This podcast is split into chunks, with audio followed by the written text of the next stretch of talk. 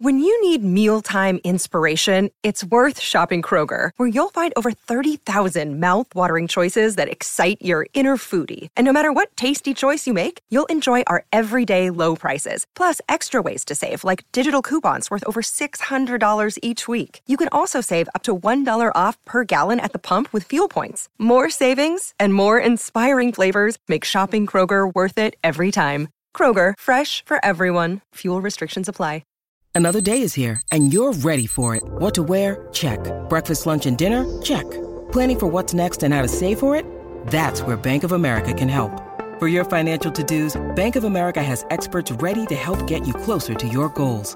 Get started at one of our local financial centers or twenty-four seven in our mobile banking app. Find a location near you at bankofamerica.com slash talk to us. What would you like the power to do?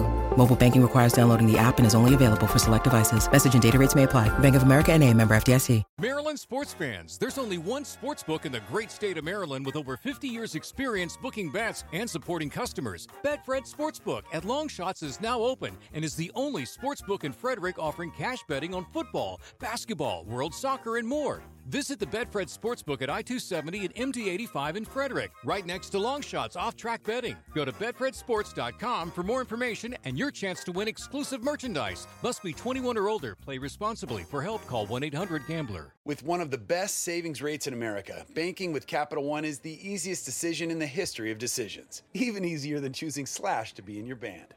Next up for lead guitar. You're in. Cool. Yep, even easier than that. And with no fees or minimums on checking and savings accounts, is it even a decision? That's banking reimagined. What's in your wallet? Terms apply. See CapitalOne.com slash bank for details. Capital One N A, member F D I C. Are you registered to vote? Headcount is a nonpartisan organization that works with the music and entertainment industry to get fans to vote. To update or check your voter registration status, go to headcount dot org. where you'll find all the information you need to be ready for Election Day. Headcount tours with musicians to help concert attendees register to vote, but you don't need to leave your house to register or to get voting info. Register to vote by visiting headcount dot org.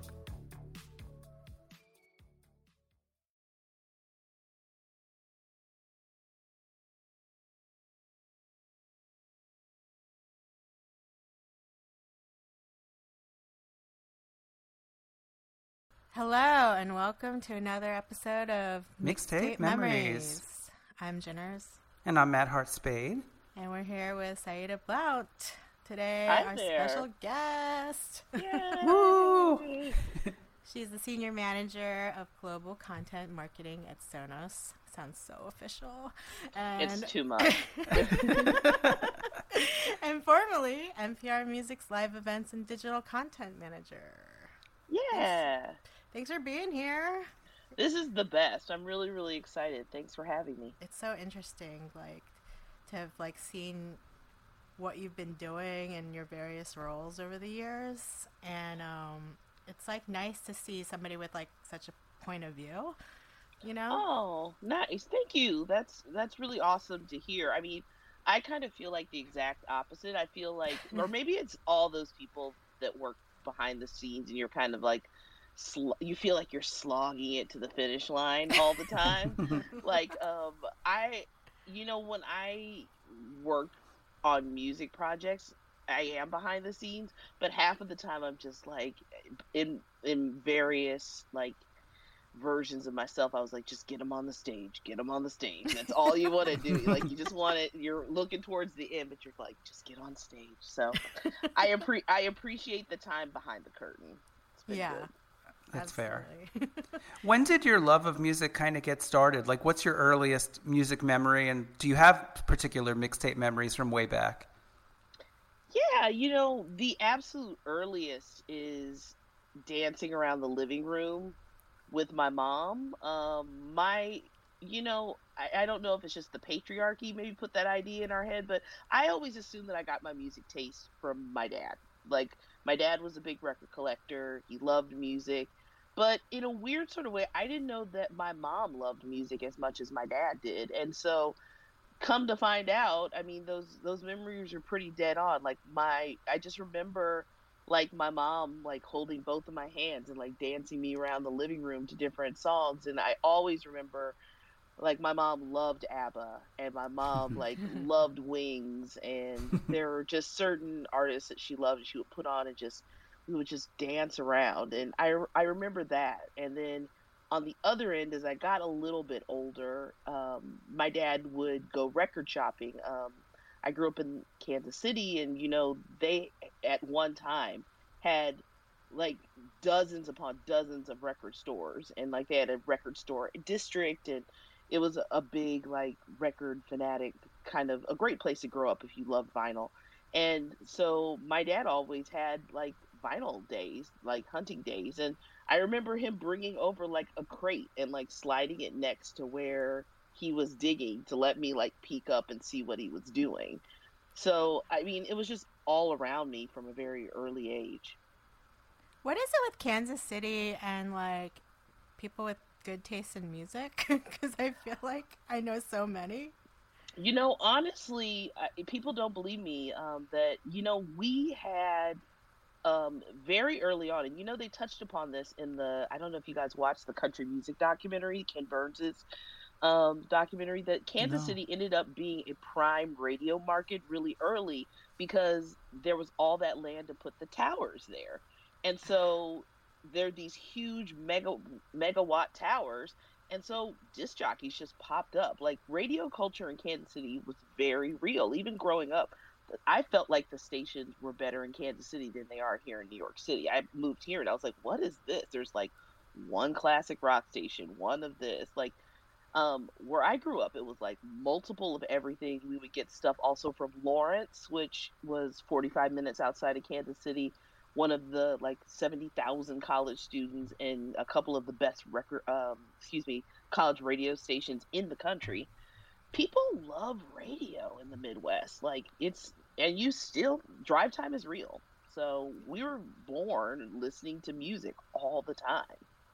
That's true. You're driving culture. You're always mm-hmm. like listening to radio, listening to something. Now yeah. it's like maybe a podcast, but I mean, yeah. it's, that's real.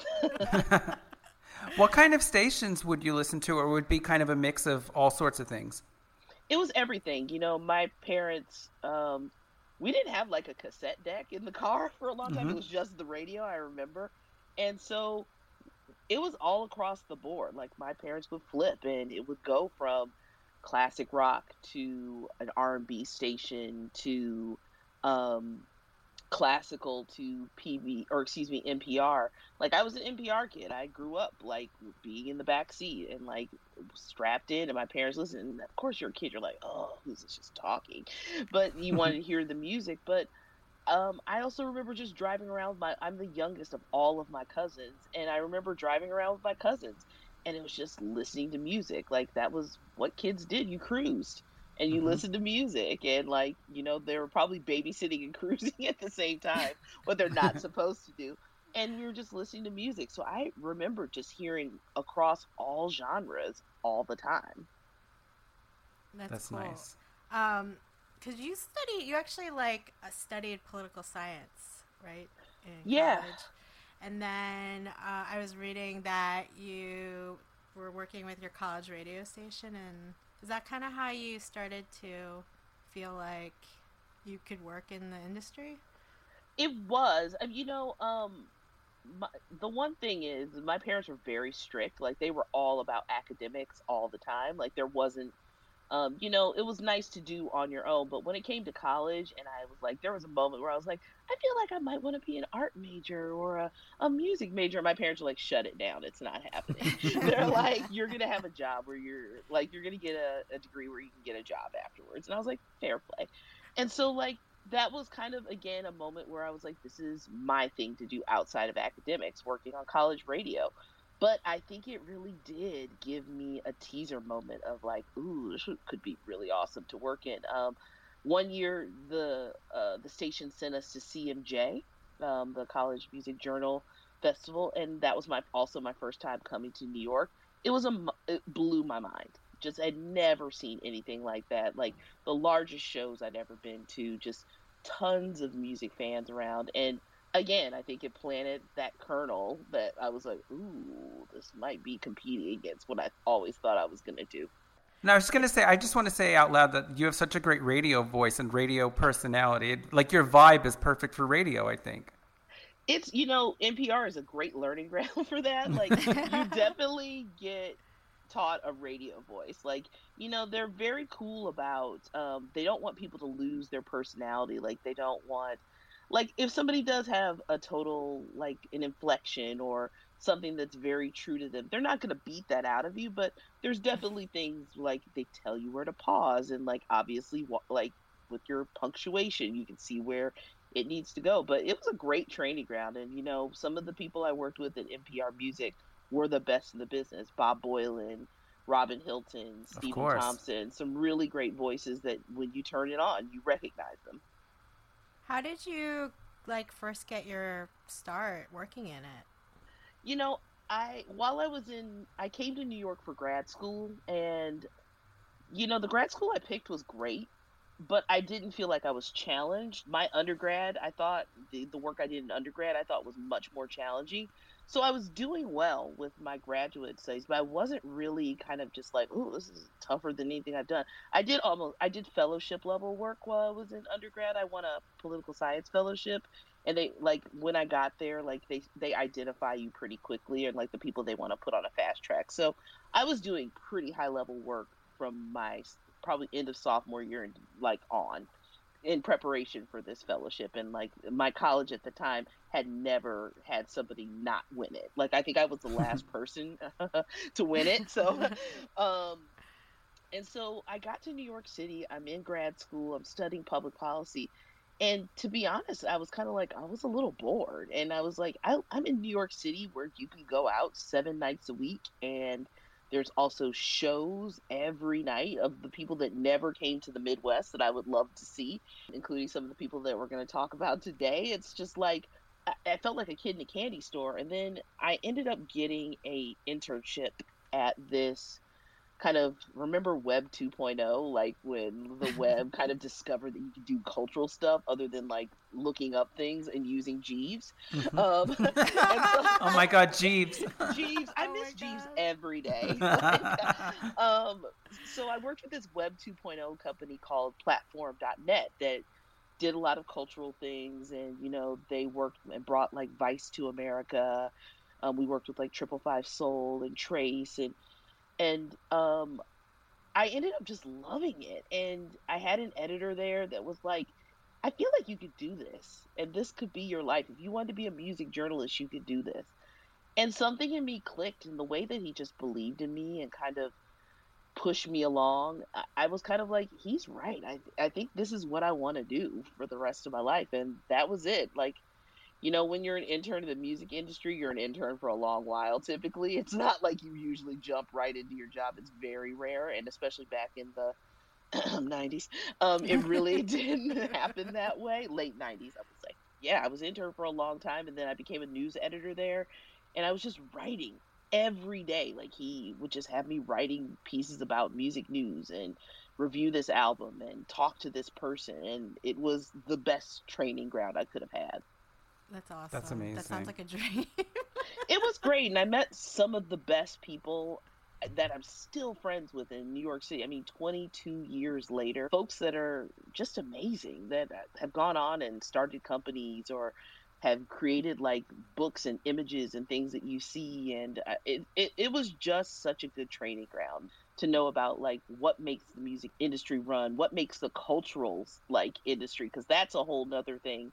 Like, before, it wasn't as big, but now with, like, that was the very impetus. And now it's just culture's involved in everything. There are more music journalists that have stopped writing music that mm-hmm. are going into culture. They're just mm-hmm. like, it's easier to be a culture writer these days. I cherish every moment of that. It was crazy. It, we worked in this big old loft on the edge of the water in Williamsburg when it was not Williamsburg, when it was still just a like a trucker truck stop, like truck stop hookers, police oh, yeah. like beeping you and being like, "What are you doing in this area of town?"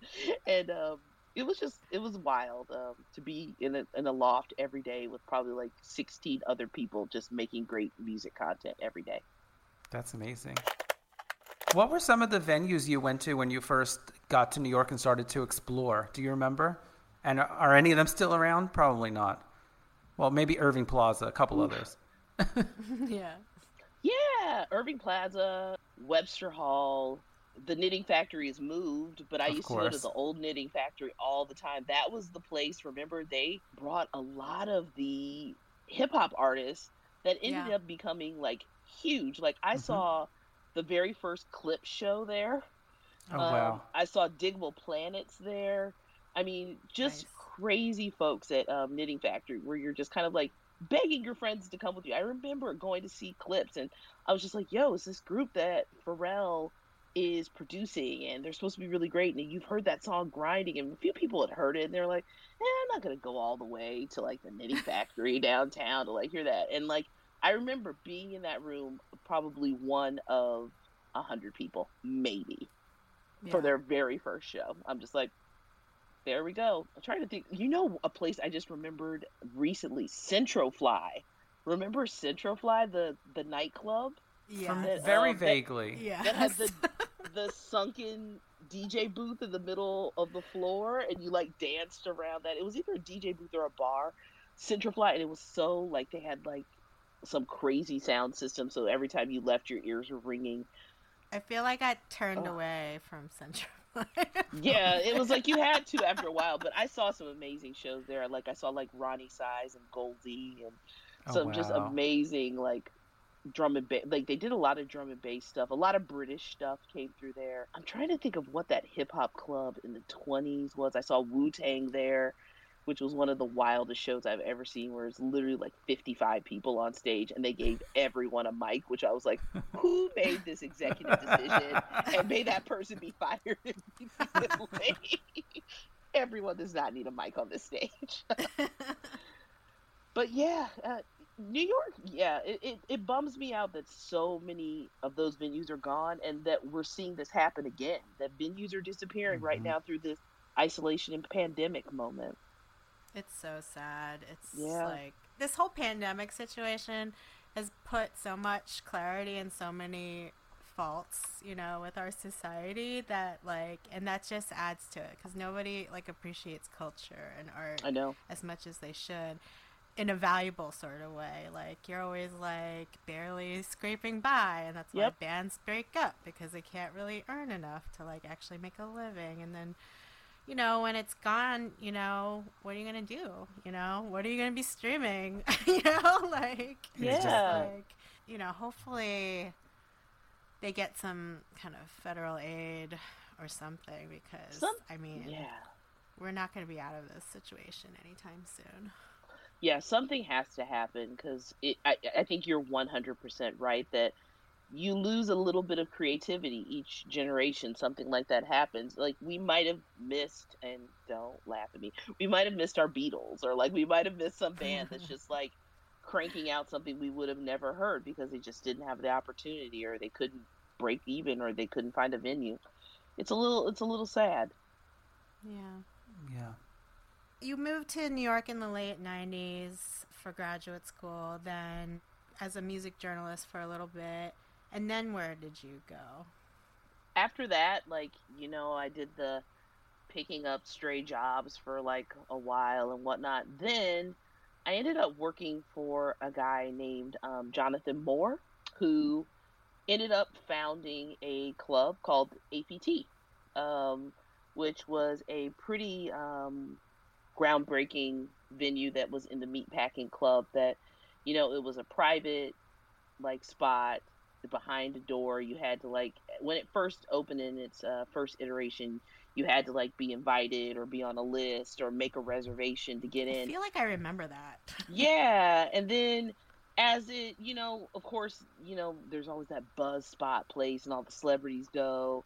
And, you know, that never really waned that much at A P T. It always ended up remaining that somebody crazy would come through those doors every night. But in its second wave, it became about really respecting D J and music culture. And we had a guy named Alec DeRuggiero, who was an amazing music booker and curator. And, like, now he is a music super, like a really well-known music supervisor. He works with everybody. Um, and Alec just booked amazing, amazing stuff. Um, so I was with them for four years, handling their marketing and um, working with like some of the most creative people ever um, to kind of get the imagery together. And we did like personalized, like twelve, twelve inch calendars that we sent out all around the world. Nice. And that was amazing. I, that was a, a pure training ground right there, where you just heard the best, some of the best D Js in the world and producers and just music lovers spinning music seven nights a week. And I mean, mm-hmm. I was there probably five or six nights a week. I usually take one day as a break sometimes, but just consistently having some of the best people in the world playing music just in there spinning it. I mean, I saw everyone from, I mean, that was one of James Murphy's first outside residencies, um, outside of his own venue. Um, we had Stretch and Bobbito. Oh, gosh, we had everybody. Um, literally everybody came through there. It, it just got to be mu- too much almost. And um, it was just, and then working with people that just loved music. And you would have people that would support you every night because they knew what they didn't care what it was. They would walk in there and they knew they would hear something awesome, or they'd be challenged, or they'd learn about some music that was new. But um, it was just a really special time. And again, another place where I met friends that I, I still talk to to this day, and people that I respect their music taste. I mean, D J Dwayne, Dwayne Harriet, one of the best like selectors in the game, like was a D J and also consulted and did things there. Uh, yeah, I mean, I literally could go through a list of so many people, but that was really awesome. Then after that, went to the Fader, was there for a couple of years, worked on live events for them, and then was freelance for a good long time, taking on clients. Did you like freelance life? It's tough. You you have to be really driven, and you have to look for your own work. It, the thing that really kicked me in the pants was there was a point where my mom was like, aren't you tired of not having insurance? Or like, aren't you tired of paying an outrageous amount of money per month, like not mm-hmm. to have insurance? I was like, that is kind of true. But it was awesome. I worked with amazing clients that just were, at that time, remember, it, it was considered being a sellout if a band put their music in a video or a commercial for a yeah. brand. Like okay. It was a big deal. Yeah. And so I worked with agencies and with partners to find those new lines and broker those deals and create those partnerships in a really holistic way that it didn't feel like these people were kind of at the time selling out. It's like, mm-hmm. here's the partnership and this is how it's going to enhance what you're doing. And these people kind of have the same values. And again, there were some people that did just want the check. They're like, I don't care, cut the check. It's a liquor company. I know it's going to be a big one. Great. But it was a really different time. Not like now that it's like, that's what people expect. They make albums with twenty-six tracks because they're expecting that they'll release five of them as singles, and then ten of them they'll try and license for movies mm-hmm. or commercials or whatnot. It was a very different time that it was like getting those big hits from big bands. You had to like talk to them for weeks and weeks and weeks and convince them that it wouldn't ruin their image. It wouldn't ruin things for other people on the label, that it was worthwhile to give them the umpteenth amount of money that they were going to get for it. Pretty crazy days, but it was fun. A lot of laying down this foundation of what's going on now. And then you kind of transitioned into N P R at some point? That's it. Um, How did that was, opportunity come about? It's wild. Like, I was really still freelancing, and I got an email. You know, every once in a while I would get a note from somebody um, asking me to do some some journalistic, um, like like an article or a review or something like that, and I would pick those up. And it was fun also just to keep my chops of writing and listening and kind of keeping a critique style. There was a guy I worked with who is still at N P R Music. His name's Otis Hart. And mm-hmm. he hit me up and was like, hey, what are you up to these days? And I was like, oh, still doing my freelancing partner thing. And he was just like, hey, would you consider applying for this job at N P R? And I got it. And I was like, there's no way that they would hire me for something like that. And then kind of like sat on it for a month, and he hit me back. He was like, did you apply to that thing? And I was like, no. I was like, there's no way. And he was like, no, they want somebody that's gonna shake things up and do it differently. They definitely want somebody that knows events, knows music. Um, you have some journalistic uh, background. That's great, but they want somebody to come in here and do something absolutely different for their live events. They're open. Went through the process, loved everybody there. Like, that was my first, you know, now, like, you go into job interviews and you talk to like ten people. That was like my first, like, talk to ten people. Like, I literally talked, I think, to probably like five people in New York. Then they put me on the train to go to D C headquarters, and there I, I don't even know how many people I talked to. Like, they, by the end, when I got back on the train at the end of the day, I was like just spinning and like shaking, because I was like, I think I talked to thirteen people today in like an interview, and ended up getting the job. And it was, I was there so for cool. five years, and just one of the best squads in the business. Pe- yeah. Just professional, amazing, curious, smart, gregarious people I worked with every day. Um, there were challenges, but no, it, it, nothing was personal there. It's because you knew people loved music, mm-hmm. and people were willing to fight for what they believed in and what they wanted to listen to and what they wanted to present to the listeners and the rest of the world. And how can you be mad at that? Like, people are just willing to like lay a line in the sand and argue. They're like, no, we're gonna put this on the air. We're going to like, we're gonna figure it out. Here's how it's gonna happen. Best thing ever.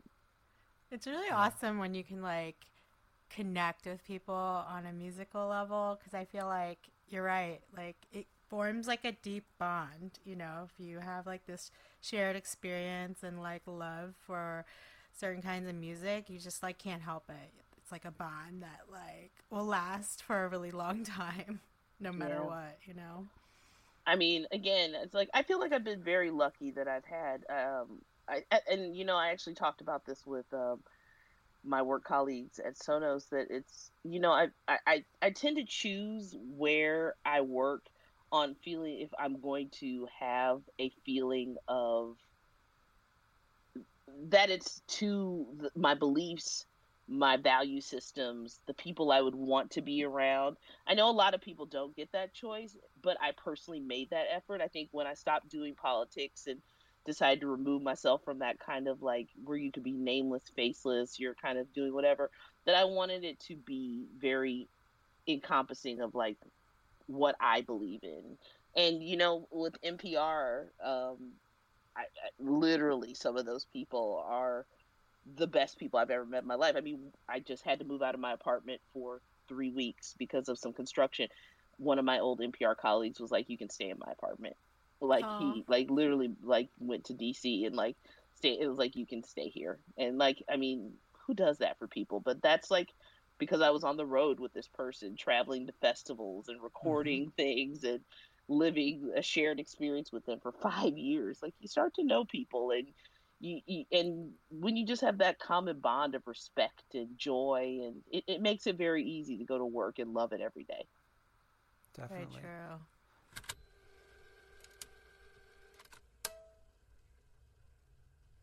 You know, earlier today I was going through some of your archives, N P R archives, Uh-oh. and I stumbled upon a clip from the first time churches were in the States and they played South by, and your name is on the production of, of that video, of uh, that live video. And I just remember, like, at the time I was thinking, okay, that band is about to break really big. Mm-hmm. You could just tell. Like, there was just the pop element, and it was catchy, and um, I don't know. It was a nice memory, because I, I feel like I was I was literally at the same show that, that yeah. was uh, being featured.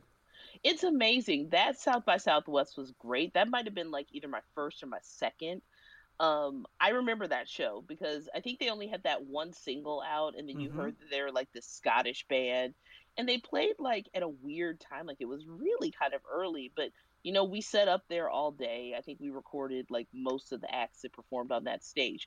And as soon as they hit, you knew you were seeing something special. Like, her voice sounded just mm-hmm. like the record, which for me is a huge thing. I always comment on that to people. I'm like, oh, their voice. Like, if I'm in a live show, I'm like, oh, they sound just like the record. She sounded just like the record. They sounded amazing. The energy was high. Everybody that was there was kind of just really into it. And they also, you could tell, won over fans there. It was really great to have that opportunity and be, that was the first time I had been on like kind of digital and video production end of those things. Mm-hmm. That team at N P R is unbelievable. Like, I think that translating it from the ter- traditional terrestrial radio and then also giving it life online, masters. And um, they figured out a way to make both feel very intimate. And that's what I love about the concert videos that even have continued on, and also with like the Tiny Desks and some of the other like programs that they have um, on music. It, it feels intimate, and it makes you feel like, hey, we're giving you this opportunity as a music fan to really see this and really see this performance and really experience it.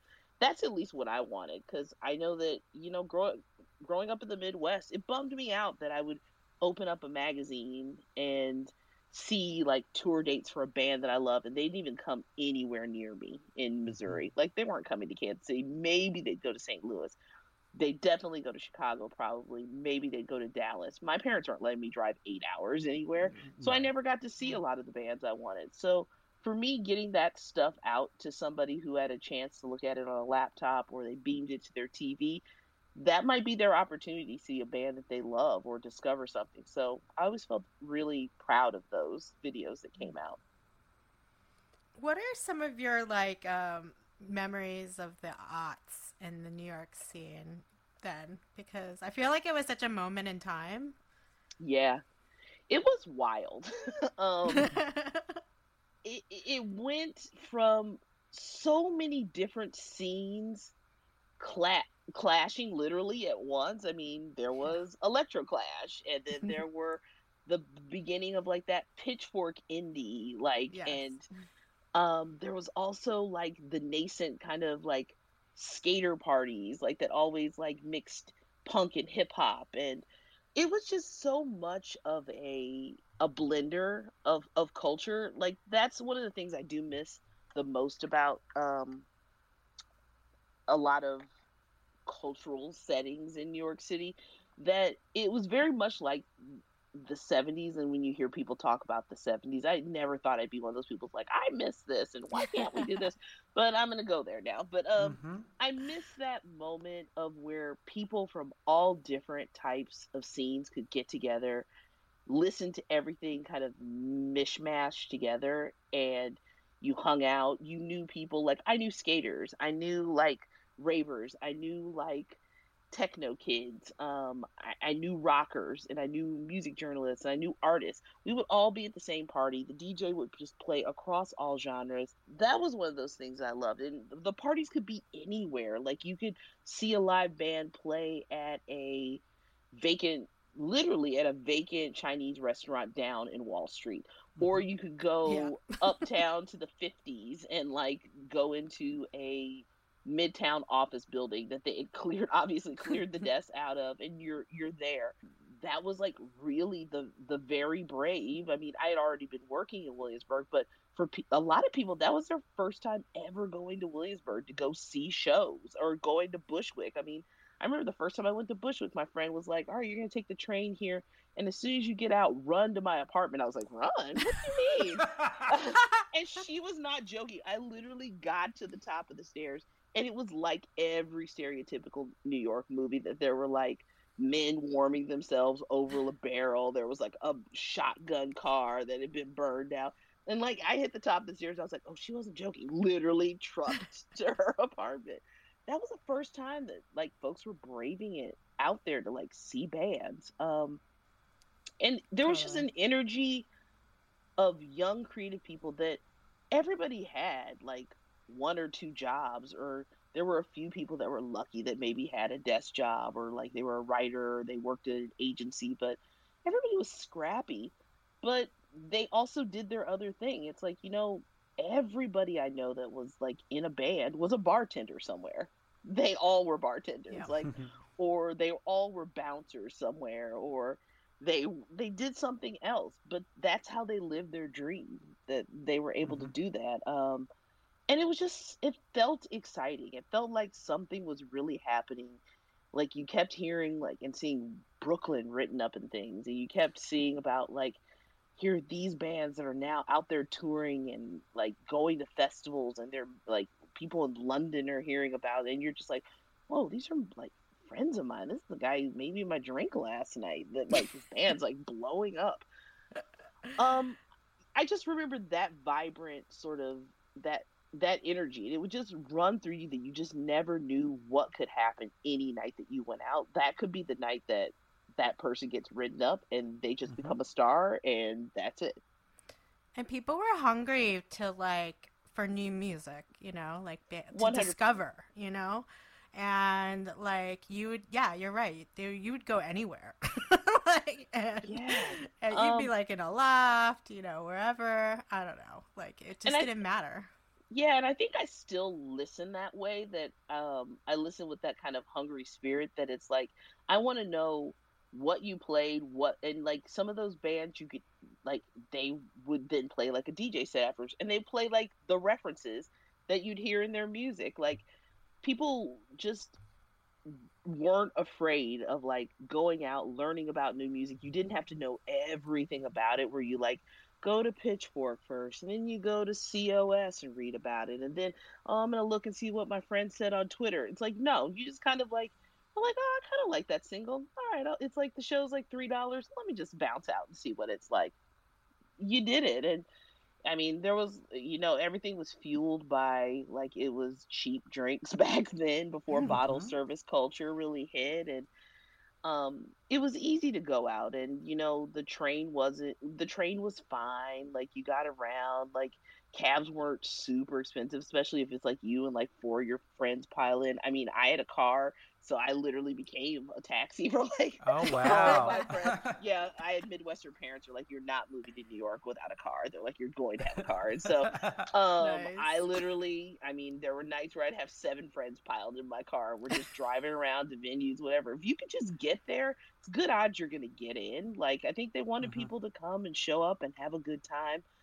And it just was wild. Everybody had a spirit where it was friendly and it was cool. You probably are just going to get drunk and wasted, and then you like still went to work the next day, and somehow. Like it sucked. Like you went to bed at like you went to bed at three, and you still got up at like eight thirty to make it there by nine somehow. somehow, but you did it. Exactly. No, I mean that was my life for many years. From like I don't even know oh three to oh nine or something. You know. Yeah, it's, it's amazing when I think about it. I was like, how did I go out seven nights a week or six nights a week? Like if I go out once, I'm kind of like, ooh, I need the rest of the week to recover. Exactly.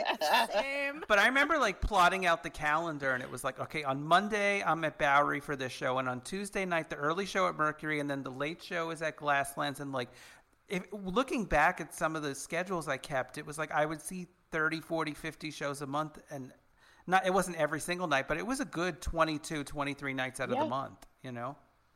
Yeah, it's crazy. Unbelievable. Like, I, I still, like, now, like, I, even I, I keep up my live show. I was actually talking about this with a work colleague that um, I still, before, I mean, obviously the pandemic, I was still seeing probably two to three shows a week solidly.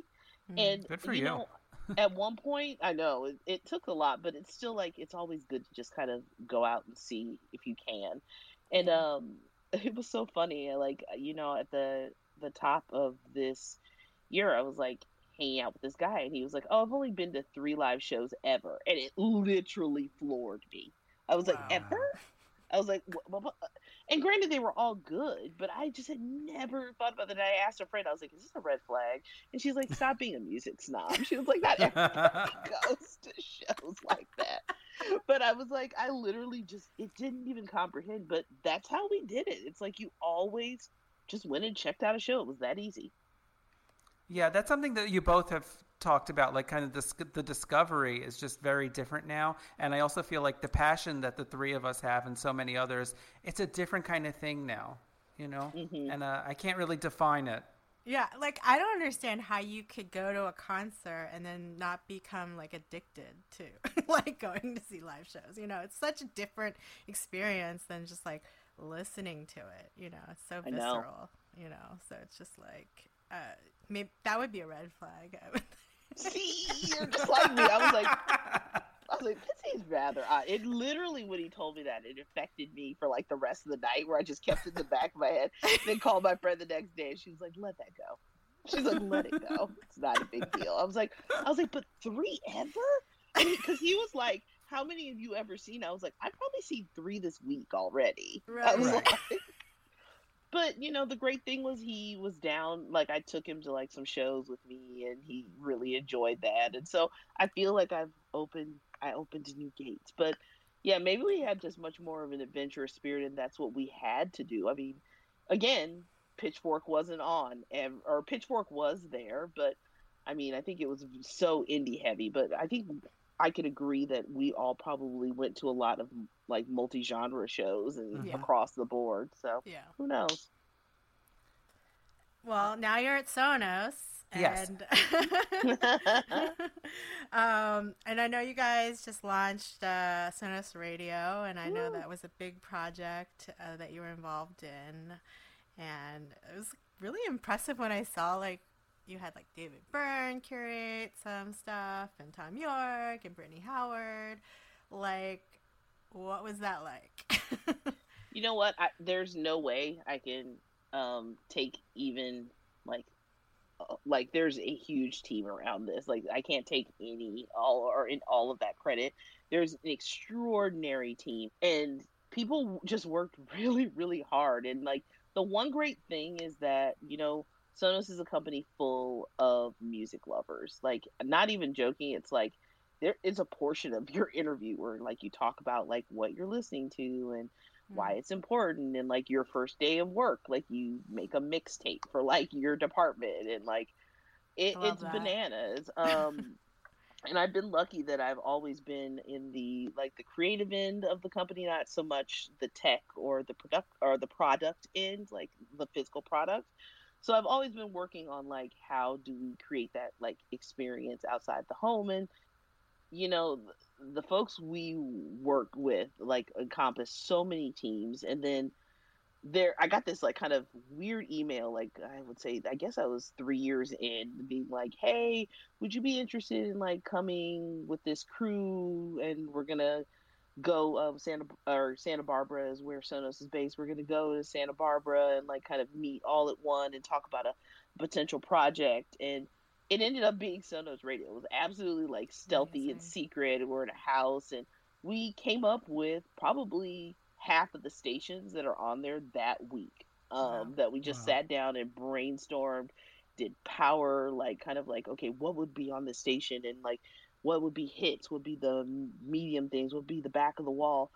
And it just grew from there, that we just started thinking about, like, what would we curate, and what would um what would this sound like? And I felt really lucky that they were like, "Hey, would you want to curate and manage um, Sonos's own station sound system?" And I was like, "Of course." And it was hard because it's like, you know, I love doing, like, the live events for the company, and I got to travel the world, and the team I was on was unbelievable. But um, that was that's basically, I feel like, what I was born and bred to do. Of everything that I do, I love making playlists, and, I mean, obviously, music junkie. And then just starting to dive into just that of, like, who would be those dream people that you want?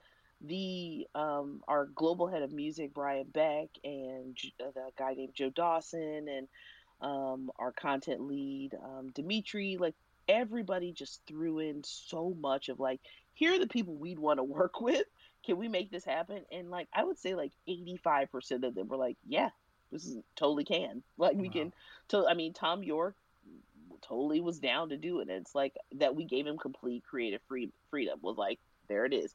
David Byrne, Brittany Howard, same thing. I mean, I, I, I'm in the process right now of working on a season two, and we're kind awesome. Of going through that whole magic now. And I, let me tell you, some of the people that I've been on calls with were like, wow, I would have never thought anybody would have asked me to do this. And I'm like, do you know who you are? And, like, do you know that, like, we would totally die to work with you? Like, there's one artist that I literally was like the inner, like, my inner thirteen-year-old had to push it down. I was just like, do not act up on this phone call. I was yeah. like, be, I was like, be good, be cool, like just to, like get it, like make them think that you're not a crazy like stalker fan and you just have to make this happen. I was like, but it it's just joyful, and you know, to find out that your favorite music artists love music as much, um, that they've had so much fun putting these playlists together. We keep hearing back that they're like, I didn't know how much fun that was going to be to go through like my music and put it together. They're like, I haven't done that in a long time. Some of these people have not done that in years. All they do okay. is just crank out music. They don't get to go back and like reference like, you know, I love this song, or hey, this new artist is really interesting to me. Like, let's put this in the mix. To yeah. give people that platform and then also share it with our owners and listeners that are out there, I think it's the best of both worlds.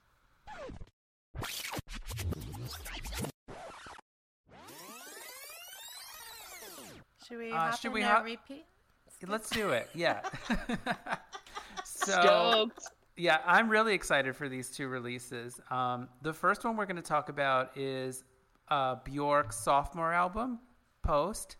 Saida, you want to start us off with any memories? You know, Debut was huge for me. Of course. Definitely still in college or easing towards college. And she just seemed like, I was just like, wow, this lady's just going for it. And so Debut was just completely unlike anything I'd ever heard in my life. Post, for me, is a very emotional album because it was, I was in a relationship in college that I felt like some of the things she was talking about were dead on. And also, it just seems like such a brave, ferocious album. Yeah, it's a pretty special one for me. I didn't really uh, go see her live when these albums came out, um but you know, I'm the same. Like, Debut was like huge for me, and like because I only really experienced her as like, you know, Sugar Cubes, so it's like it was just like a different vibe, and um so I just fell in love with her and with Debut. And then when this came out, there were so many good tracks too, though. Like, it was also very good, and listening back to it, I just like made me fall in love with it all over again, like because I just haven't listened to this album in a while. And I did go to see her at United Palace. Ooh. She was, I think she was promoting Volta back then, but she played a lot of tracks from Post, and mm-hmm. I remember pretty vividly when she played Army of Me and everyone just like freaked out. But I guess like I, the year before, I guess it was the year before, was it two thousand six? The Sugar Cubes reunited, and I went to see them in Reykjavik. Oh. So, like, those were the two times that I've seen Bjork in my life. Wow. Um, and uh, I was lucky because I was dating this guy who worked at Filter Magazine at the time, and they sent us to cover it. Oh, lucky. Yeah, so I was very lucky. My first, like, like international trip, but, and, um... also seeing Sugar Cubes at the same time. Amazing. Yeah, that was uh my Bjork memory. But I don't know, listening back, I really liked Hyper Ballad. That seemed to really stand out to me. Yeah, I was like reading about this song, and that it's like a song for like uh it's like a romance song, so it's like you go out and you be terrible to other people so that you can come back and like be nice to the one you love, which I think is so weird. At least for me, like I was like, okay. It's very Bjork. It seems pretty in line. I'm just yeah. like yes. I just love the way she thinks. She's so weird. I love it. Matt, did you have memories? Yeah, I mean, for me, I think this album is kind of timeless, and I feel like it's kind of romantic and kind of whimsical. It's not my favorite Bjork album. My favorite Bjork album is the one that follows this, actually, which I never knew if it's pronounced homogenic or homogenic. I don't know, but um, I don't say it out loud too much, but that's my that's my favorite Bjork record. But um.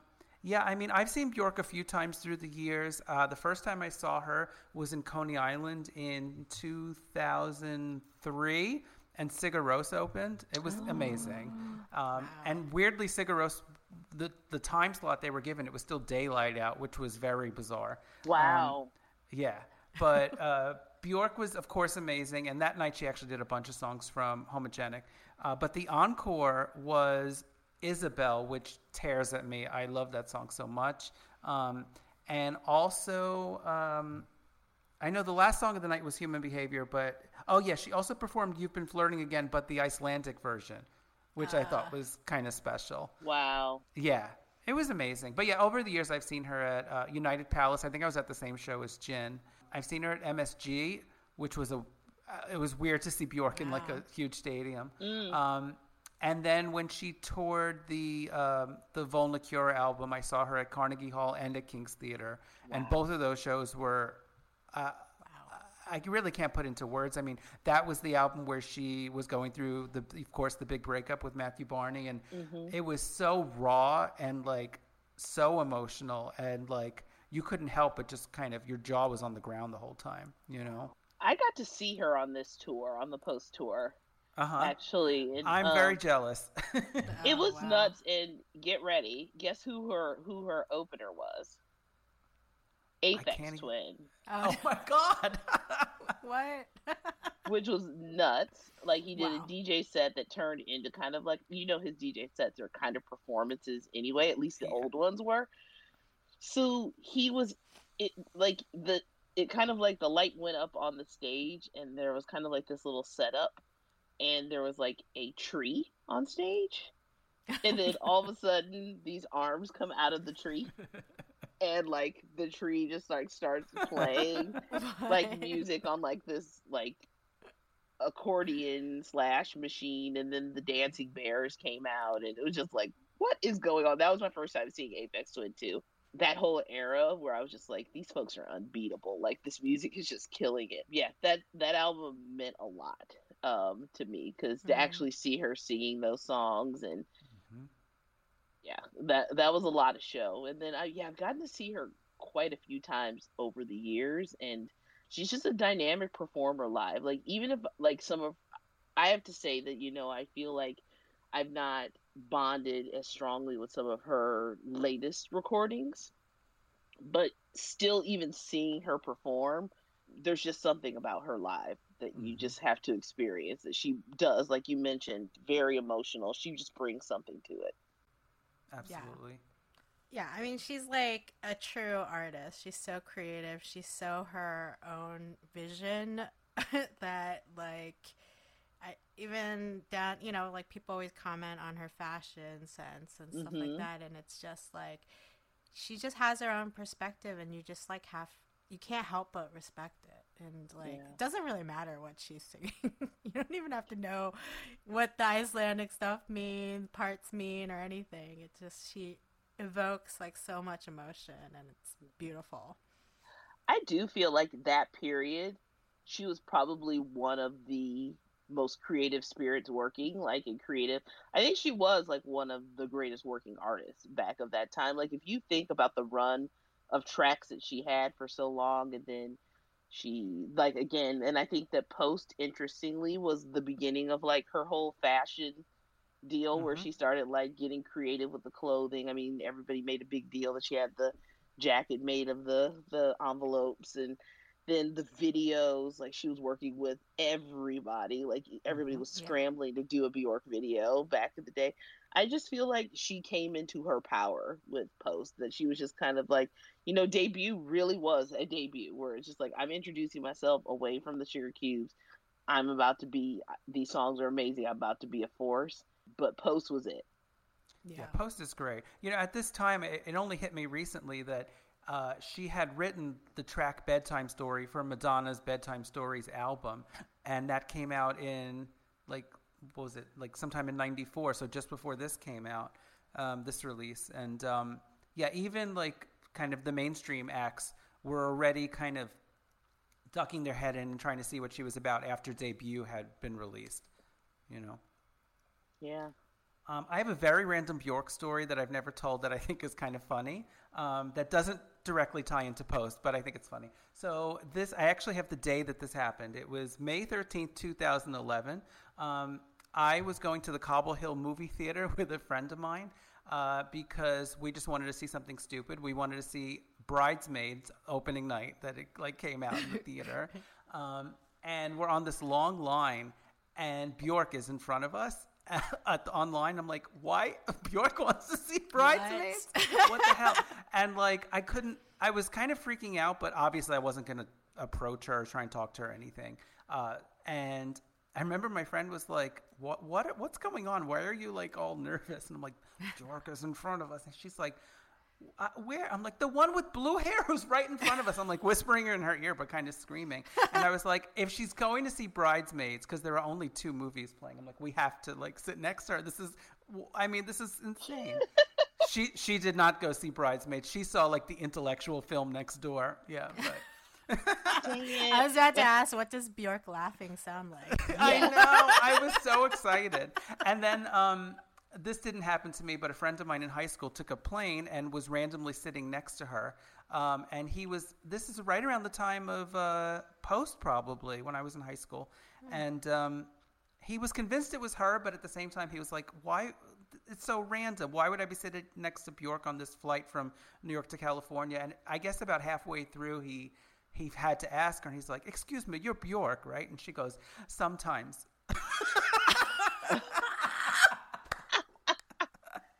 That's and amazing. that was that was that that was the whole conversation. That is amazing. You take that for what it is. You're just like, okay, exactly. But anyway, going back to repeat skip, I would probably repeat um, Isabel or Hyper Ballad or even Enjoy, which I think they're all very different from one another. And if I were to skip one, and I were forced to, I would probably skip You've Been Flirting Again. Mm. Yeah, I would skip that one too. She was dating Tricky on when. on this album, and he was like a big collaborator on it and produced some stuff. Yeah, that You've Been Flirting Again. I think it's like interesting that she's like talking about, you know, how she, how her flirting is, and then like I can't like, you know, like trying to picture Bjork laugh. I can't like picture how she flirts. You know, like what what does that look like? I don't know. And then, and then yeah. I started to think like, how is she flirting with Tricky? Like, how does she flirt with Tricky? That's like a whole other level of things. Yeah. But, um, yeah, I don't know. Headphones, too. Like, I thought it was like kind of almost like it felt like when you're at a museum and like you're, there's headphones there and you put them on and like those are the sounds you hear. That's what it mm. felt like to me. Yeah. What about you, Sayeda? What were your like favorites and skips? Um, I think my repeats would be um, number one, my favorite song off of that album is Possibly Maybe. I think mm. it's literally one yeah. of the most beautiful songs ever, like that she's written. I love the modern things. I love Hyper Ballad. And I think that just as a cinemascope, I think that like Isabel is unbelievable. Yeah. It's mm. unbelievable. She really just, I'm telling you, that album just has so many good songs on it. Like, she could have probably, if they had existed, like, back in the day, she could have pulled a Beyonce and made a visual album off of that. Like, mm-hmm, she could have made mm-hmm. something off of everything on that. So sadly, funny. I'm probably going to get crucified for this, but my skip would be, the first one is Oh So, It's Oh So Quiet. That song wore me out. Like, I just, like, I think I burned out on it pretty quickly. Yeah. And then, um, yeah, I was like, maybe I just listened to Bjork screaming in headphones or something way too much. I was like, lady, you gotta stop. And then I think I agree with you on the other, that headphones and You've Been Flirting Again. But um, yeah. it's tough. That album is just... Yeah, that's a tough one. Ugh. I had a bit of an easier time with our next one to pick a skip, to be honest with you. mm. Um So just, I listen to Bjork quite regularly, but I haven't revisited this Nine Inch Nails album in quite some time. Um, the Downward Spiral from nineteen ninety-four, which was, I would say it was their breakthrough, but they kind of broke through before that as well. But I guess it was their breakthrough in terms of like mainstream success and, and actually charting high up on the on Billboard and whatnot. Jin, what are your memories here? Mm-hmm. You know, Nine Inch Nails, yeah, like I think that they were like part of like that period in time where I was like into the more kind of aggressive, like even industrial music. Um, and cause like, you know, like back then I used to like draw all the time and I would like you know, listen to music while I was drawing.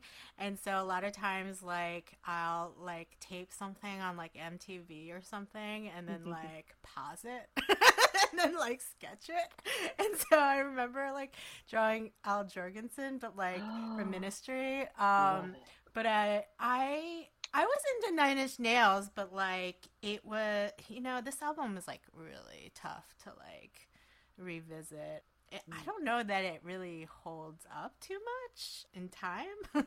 Like, and maybe it's just, like, me growing into, like, a, a different kind of, like, what I want to listen to or something. But I just, it was, like, too much for me, and, like, I mean, it was, like, the words, like, I don't know. I just, like, couldn't gel with a lot of the tracks. It took me forever to, like, get through it. I don't know if it was rough for you guys too, but, like, I, it was rough for me. I am on the other end of the spectrum. I was a huge Nine Inch Nails fan, like, to the point where it was re- somewhat ridiculous. Like, I grew up listening to, I mean, I think as I got older, a lot more industrial, a lot more goth. Um, that was a good sweet spot for me with a lot of bands. And then Pretty Hate Machine came out, and for me, I was like, what? It literally exploded worlds for me. Also, surprisingly, again, Kansas City. Trent played in Kansas City a lot at a lot of goth clubs there. It's weird because oh. he's a Midwestern too, but Kansas City, he would play a lot. Um, so he was there quite a bit, like, before Pretty Hate Machine came out. And then when it came out, it was like, this is, like, it was a weird feeling that was like, he's our guy. Like, people loved him. Um, I saw him when I was probably seventeen. Um, I got a fake I D to go wow. see them at this goth club, like, downtown. Like, so I was a huge fan. So, to, and as I mentioned, I had a pretty, oh God, it's gonna be bad. I had a pretty big crush on him. I just thought he was, I was just like, I love him. Like, that's totally, like, the creepy goth guy that I that I love. So the second album for me was unbelievable, that I was just like, whoa. And then again, it it was weird that they, you could tell when Closer dropped and March the Pigs and, like, mm-hmm. that they just, the videos just became so huge on M T V that I was like, whoa, he's gonna become famous. Like, it's mm-hmm. not gonna just be like he was on Al- Alternative Nation or one hundred twenty minutes. Like, this is, like, prime time play. So yeah. for me, this it's I haven't heard this album in a while. Like, I've heard it live when he's performed, and also I've seen every Nine Inch Nails t- tour. Like, I may have not seen it, them in the same city, but every tour he's done, I've seen. Um, mm-hmm. It's just, I thought about it on this last time he was here last year. I was like, wow, I've been to every tour since the first album. It's wild to hear this album again. Yeah, it's it's a pretty nuts album when you think about it. Very aggro, very, very sexual. And, like, I, I mean, I think we yeah. all wanted to talk a little bit about, like, some of those bits and pieces. And, um, like, I put in my notes, I was like, this is, like, pre-incel, before we knew what incel was. Like, this is a kind of totally. a, a creepy album that you're just like, this dude is really, um, he is angry, and he's angry at women and angry at his life, and there's a lot of stuff he needs to work out. And one thing things he needs to work out, unfortunately, and it is a downward spiral. Yeah. Um, and also, I would just love, just I've waited twenty plus years to ask this question: who is this woman that is torturing me that he's writing right? these songs about? Because she deserves to have her say in all of this, because with Pretty Hate Machine, she kind of, like, drove him down the bottom, and then the jump into this one was really rough. Um, like, he went from S and M to the whole deal, but um, yeah, this was a lot of it. I think this was a big breakthrough album for him, and again, I think this is very comparable, that Trent was at the top of his game. At, like, um, like, he really was just, like, the man, and everybody listened to these tracks, and the videos were an event. Um, it, it it's kind of it's wild. Um, listen, uh, listening to it again, like today, it was I there were part, parts I was like, whoa, I didn't notice this back in mm-hmm. the day, or it sounds different, like being in my forties and whatnot. But it's an intense album. Yeah, it's a lot. I mean, it goes from zero to a hundred in in half a second. I feel mm-hmm. like right away. You know, I I do really love that it, it kind of tells the story of like a madman, a sex-crazed madman going who has all sorts of issues and literally having this spiral. And for me, actually, like as as you reach the end of the album, and I know it was a big single, and uh, but I can't not pick Hurt as my repeat. I just feel like that is the perfect kind of, everything was released in that moment, and that song is so stunning. Um, and it doesn't sound like anything else on the album, so maybe it's, I'm chickening out a little bit. But um, I don't know. I, I I think that song is kind of timeless and, and, and brilliant, and to this day, it still kind of tears me up, honestly. Mm-hmm. And then... yeah, I guess there's a point in the... I think for me, the album is perhaps a couple songs too long. Uh, or maybe just listening today, it was a little too long for me. Um, but I think when when the album reaches Big Man with a Gun, which is actually a shorter song on the release, I was just like, my head's going to explode. I don't know. Um, so yeah. That would probably be my skip. You know, I wish I have had seen them live. I have never seen Nine Inch Nails live, which is which is insane. Yeah. And uh, I wish that weren't the case. Uh, and also going back to something you said, Saida, like I never, ever thought of him as sexy, but now like the older I get and the older he gets, I don't know. I'm just like, I don't know. His like all like his short hair now, and he's like mega buff. And he's like, when you see him at like the Oscars or something, I'm like, damn, you know, and his fucked yeah. up nose, it's hot now. I mean, it's so weird. Like the the first time he like popped up when he was like mega buff, I was like, what happened? I was like, you used to be like that skinny, lanky guy with like the long hair and the fishnet, like the fishnets and the the docks, and like now you're in like Rick Owens, and you like you're like buffed out, and, and I mean, growth, I guess, growth. I guess. How do, I wanted to ask, how do the live shows compare now versus when you would first see Nine Inch Nails shows? They're still pretty intense. I will say the very first ones, like when he was like coming out, it was like the the infamous Woodstock, like that they just thrashed across the stage, and like synths would get thrown, and like band members would yank each other around by the hair, and like guitars would be smacking people. It's intense, like those mm-hmm. early shows. Now there's still a really intense imagery, but I still do believe that visually, sound-wise, light-wise, for sure, one of the best visual like experiences you can have in like mm-hmm. a, I mean, he plays stadiums now, like in a stadium, mm-hmm. like or at he's Radio City or wherever, like the larger venues. He's on that level with like a Radiohead, and like just literally the visuals are just so beautiful. His lighting team, and somebody told me that he shares lights with Radiohead, like that they mm-hmm. um, share tour lights. Beautiful lighting, unbelievable imagery. The setup is good. He's in it. Like they, de- you can tell they're in it to win it. I actually have a, a, a Trent story that um, a friend of mine was very nice to um, for one of the tours to get us tickets, and we had backstage passes, and um, she was friends with him, and so she was like, "Oh, let's just go say hi really quick." And okay, so again, thirteen year old or no older than me, like eighteen, nineteen year old me was like, keep it the fuck together. Like, do not freak out. Like, this is her friend. Like, be real cool here. And so like, I literally just like stood and clasped my arms to my side. And like, so we got backstage. She was lovely, really nice. He literally like had just gotten off stage, and he like brought, like had somebody bring us back, and we're in there while he's getting a B twelve shot. Like after the show, he puts everything into it. He was just exhausted, mm-hmm. covered mm-hmm. in sweat, getting a B twelve shot. Like, I can't believe that he does that for an entire tour. Like, um, and you know, when I was doing the research um, around this album, he was on tour for this album for two years. Can you imagine wow. with those early shows? And I did. I saw the. I think I saw the Downward Spiral show three times of that tour, and it was just unbelievable. Like, I mean, Ma- Marilyn Manson opened, and then like. The Jim Rose Circus opened on one, and it's just, I mean, he, he brought a show that was just unlike anybody else's back then. It was a full freaky, creepy, dark sort of show.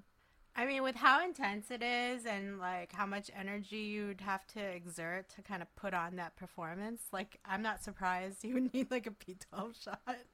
Yeah. I have like um the same kind of repeat. I mean, I, I think it's a no-brainer that Hurt is my repeat. I think I fell even more in love with it after hearing the Johnny Cash version that came out. Mm. And I found this funny quote that Trent said um, after he heard the Johnny Cash cover for the first time. He said, I popped in the video and, and wow, tears welling, silence, goosebumps. And then he said, I felt like I just lost my girlfriend because that song isn't mine anymore. Like, wow. Literally, like, now it belongs to Johnny Cash. And a lot of people are mistaking it as like an original of for Cash, which I think wow. is kind of interesting. You know, that would be my repeat, even though it's basic. Yeah. I think my repeats, I kind of ended up, I it did a like a repeat, a skip, and kind of a, a weird middle ground. Yeah. You know, my repeats are probably everybody's. Like, you know, Closer just sounded like nothing I had heard before. And obviously the lyrical content is something to, like, it's just next level, like nothing like that. It really dropped there. I remember it being such a big deal. Um, Hurt, I love. Um, and March of the Pigs was such a Midwestern, like, goth club and thrash anthem. Like, you, that was like an, a call to the dance floor. Like, when that came on, people just went nuts. Skip would probably be the same things, like Big Man with a Gun. Um, I do not want this. But there was a weird... You know, I feel like this album was the first time we got to hear some of those instrumental soundscapes that Trent really, like, mm. now loves to do on his, like, albums. Like, even though they may have, like, lyrics that come in every once in a while and they're kind of whatever, but Reptile and Eraser and A Warm Place are just beautiful sounding songs. Mm-hmm. Like, they just have this, like, kind of lovely instrumental, like I, there's a one of them I can't remember, sounds very close to some of the work he did for the Facebook movie, but I I don't know, it's interesting. But yeah, it seems like for me the hits ended up being the repeats. Don't want to be cliche, but it happened. It, it happens to us frequently, so it is what yeah. it is sometimes, you know. It is. Yeah. Yeah, I mean, I, the same for me, Big Man with a Gun. I would skip that. You know what, though? I totally agree with you that a lot of those instrumentals were so pretty, but then I felt like they would just be ruined by, like, what he was trying to sing. Yeah, you're like, ooh. And especially, like, those moments where it really feels like there's some kind of breathing space, or, and it's not so aggressive and loud, like... surprising delicateness of some of the tracks like was like actually pretty interesting for me, like just listening back on it. Mm. Like there was so much sexuality in that, and I was like such a repressed like teenager and like young adult that like I feel yeah. like this was like so- songs that were sexual in nature just in general I feel like were kind of like porn to me because it was like it was like oh they're singing about sex. And, like, same. And, you know, like sexy music, whatever. But like, yeah, I mean, it was pretty dark. And for Closer, like, even though I feel like the music is like really good and Closer, I just like couldn't get over the lyrics. And also just like remembering the crazy video that came along with that, mm. with like the pig spinning and I don't know, it's like super disturbing. The apple in and everything. His mouth. Yeah. I know. Pretty wild. Yeah. Wait, it was a ball gag. Ball gag or apple? I don't remember.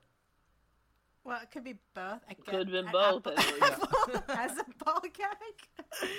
I don't know. But, uh, yeah, I, I actually appreciate the sexiness of, like... I actually think his voice is sexier when it's, like, quiet. quiet mm-hmm. Those quiet moments than when he's, like, screaming. Um, he just has, like, this really nice tone that I think, like... If there was, like, a whole song where it was, like, just that, I'd be fine with it. Yeah. I think in those first couple albums, he was very comfortable talking about sex. Like, mm-hmm. and just kind of, like, the weird nature it came along and it balanced his, these relationships he's talking about and whatnot.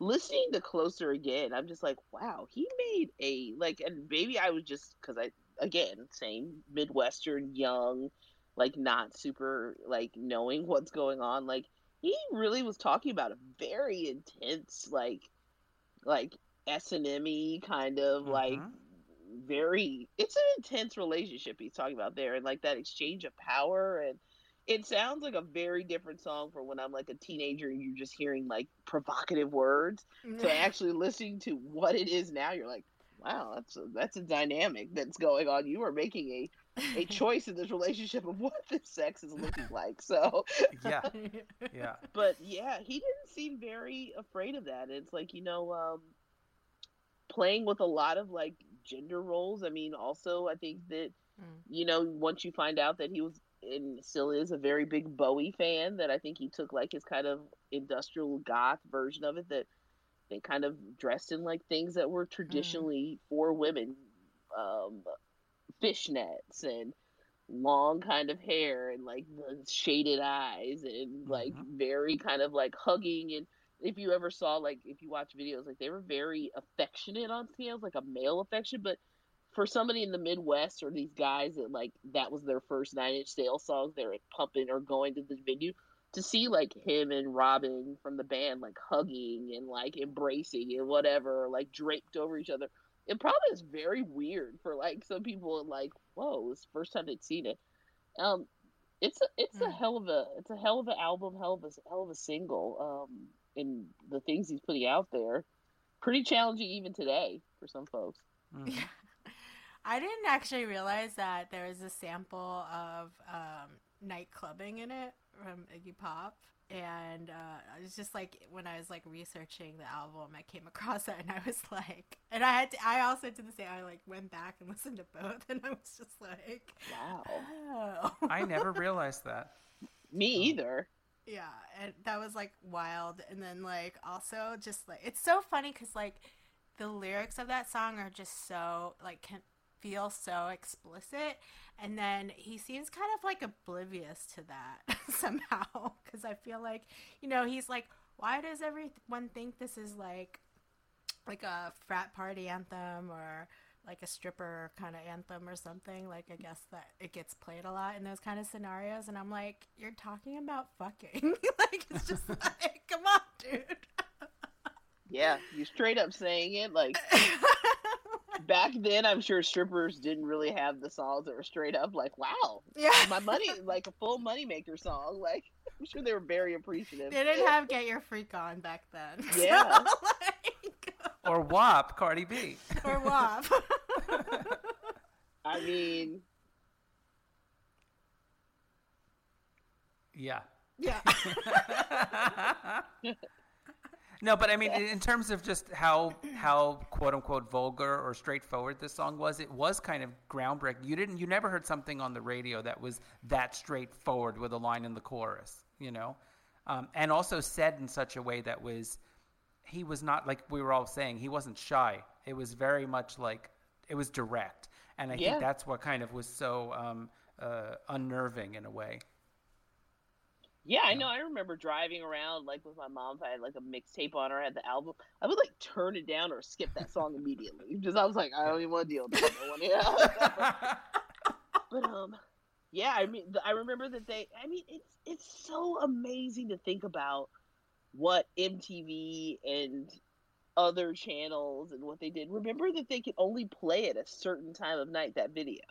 Mm-hmm. That I think they premiered it like one day during the day. All hell broke loose, and then it became an evening, and there was like I think like a moment of warning to get parents to turn it or whatever. Then yeah. they would play it, and I was like, "That's so crazy that we all had to wait." Like, oh, I want to see that video, and you'd have to wait till nighttime to like see yeah, the, yeah. the closer video. Yeah. Oh, I remember that scene where he's like rotating and he's kind of levitating mm-hmm. as well. Yeah, I mean that that music video is pretty iconic. Yeah. yeah, and that's what I was just Googling now to see. I want to say it was, was that a, was that a Gloria Sigismondi, who I think is... I, it must be. She did no. all those... No? Ro- Mark Romanek. Oh, okay. Yeah, but I know he worked with her quite a bit. Shout out to her. She's amazing. But oh that, yeah, Mark yeah. Romanek did that. Oh. Oh, and remember that it had those, where it would... That obviously there are things that had to be removed. They would have that card that flashed, "Scene missing." Oh yes, yes. I'm like, whoa. I'm like, if you couldn't show it and it's on now, I'm like, what was it? so wild. Yeah, it definitely left an impression on me. Yeah, all of us. Well, thank you so much for joining us today. This was fantastic. I love um, getting a chance to revisit things, especially two um, albums and artists that really kind of meant a lot to me and mm-hmm. shaped a lot of what I listened to. So thank you guys so much. I'm I'm stoked you guys are appreciating and giving music uh, its due like this. It's fun to look back. Thanks for joining us for another episode of Mixtape Memories, and we will catch you next time. Bye. Bye.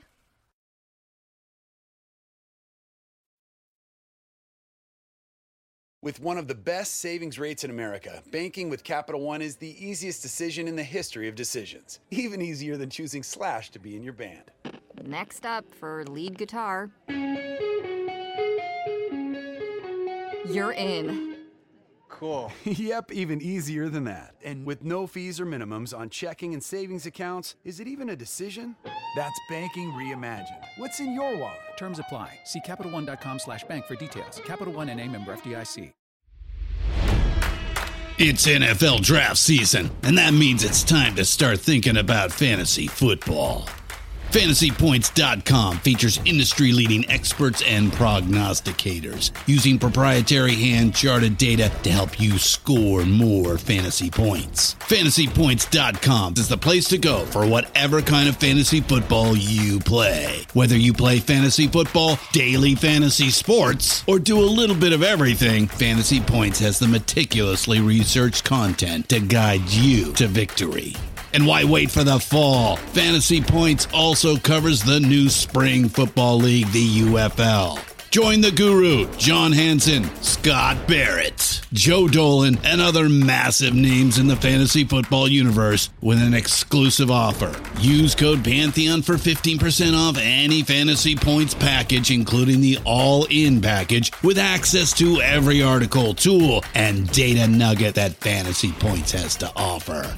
That's Fantasy Points dot com and code Pantheon for fifteen percent off at Fantasy Points. Fantasy Points dot com. Code Pantheon. Score more fantasy points.